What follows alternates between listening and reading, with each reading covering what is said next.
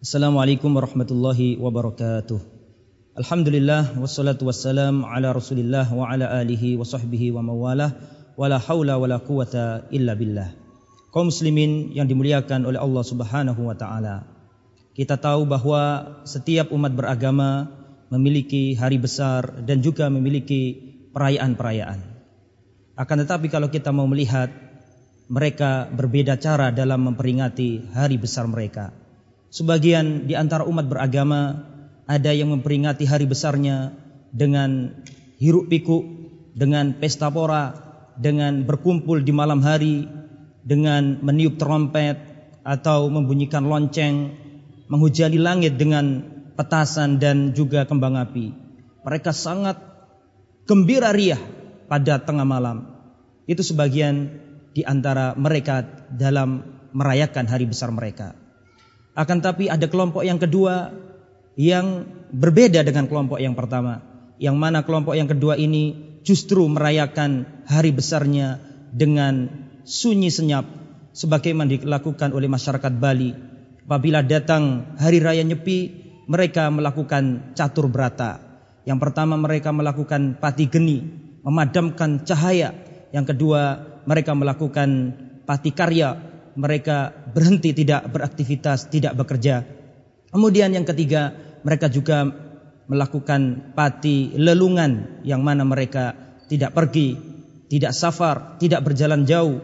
Kemudian yang keempat, mereka juga melakukan pati lelanguan. Artinya mereka tidak mencari kesenangan, mereka tidak mencari hiburan diri sehingga pada hari raya Nyepi ini mereka hanya di rumah memadamkan cahaya, tidak beraktivitas, tidak bepergian jauh, hanya diam di rumahnya masing-masing.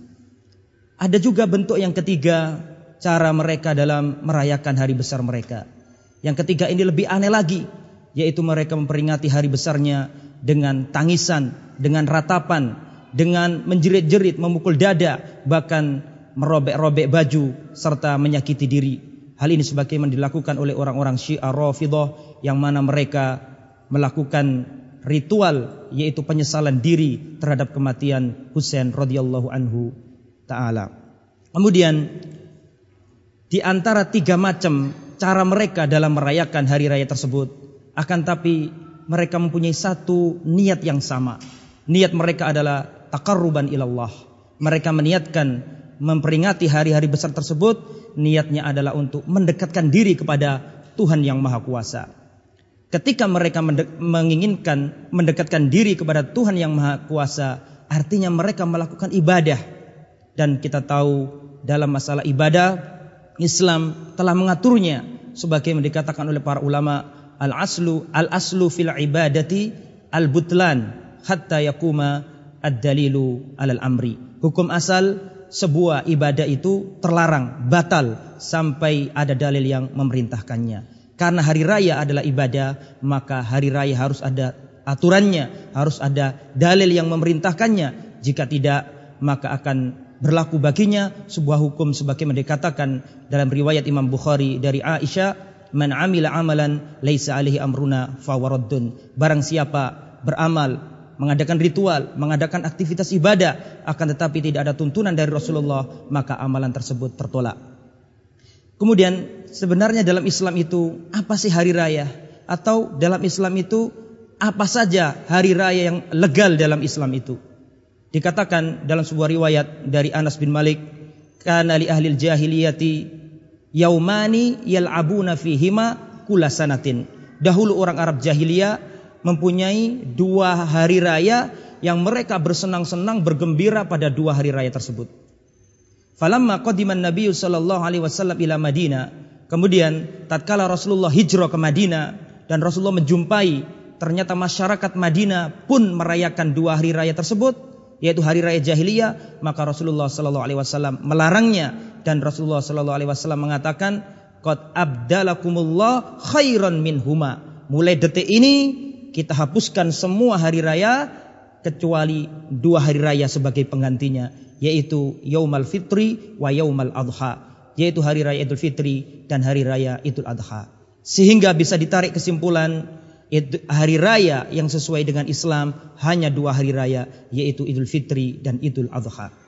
Kemudian dua hari raya yang dirayakan oleh masyarakat jahiliyah itu hari raya apa? Jawabannya mereka dahulu ketika jahiliyah mereka merayakan perayaan Nairus dan juga Mehrojan. Nairus adalah perayaan tahun baru Persia. Karena pada waktu itu Arab ya sampai sekarang juga letak geografisnya dekat sama Persia.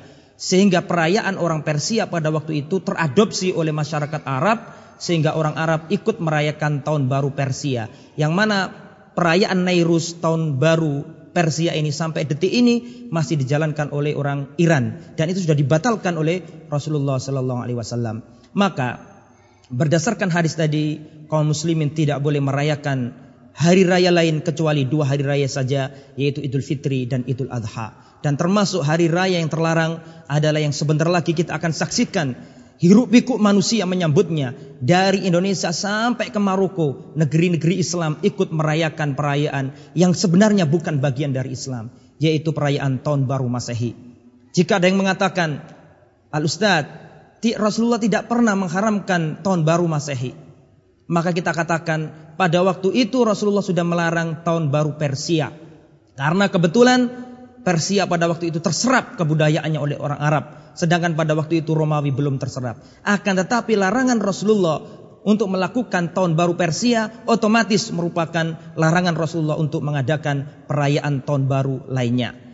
Ditambah lagi bahwa di dalamnya terdapat mafsadat yang sangat banyak. Di dalamnya juga ada penyerupaan terhadap orang-orang kafir yang mana Rasulullah Sallallahu Alaihi Wasallam mengatakan Man tasyabbaha biqaumin minhum. Barang siapa menyerupai suatu kaum, maka dia bagian dari kaum tersebut. Bahkan Umar bin Khattab radhiyallahu taala mengatakan, "La tadkhulu al-musyrikina fi kana'isihim yauma idihim li'anna sukhtata tanzilu alaihim."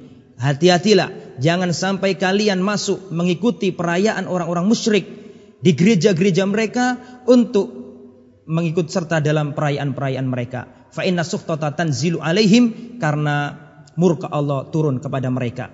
Kemudian para jemaah yang dimuliakan oleh Allah Subhanahu wa taala, di dalam perayaan tahun baru ini terdapat banyak mafsadat, campur baurnya laki-laki dan perempuan yang mana dilarang dalam Islam berdua-duaan dengan lawan jenis di tempat yang sepi, mencari tempat yang dianggap itu hal yang romantis dan seterusnya. Padahal Allah Subhanahu wa taala mengatakan wala taqrabuz zina janganlah kalian mendekati zina. Jangankan zinanya, mendekatinya saja tidak diperbolehkan. Dan di dalam perayaan-perayaan tahun baru itu terdapat segudang wasilah untuk menuju perzinahan. Semoga Allah Subhanahu wa taala melindungi kita dari bentuk-bentuk perayaan yang tidak pernah diajarkan Rasulullah Sallallahu Alaihi Wasallam. Segala keselamatan adalah dengan mengikuti para salafus soleh dan segala kebinasaan adalah dengan menyimpang dari jalan salafus soleh. Aku lu qouli hadza wa innahu wal rahim. Wassalamualaikum warahmatullahi wabarakatuh.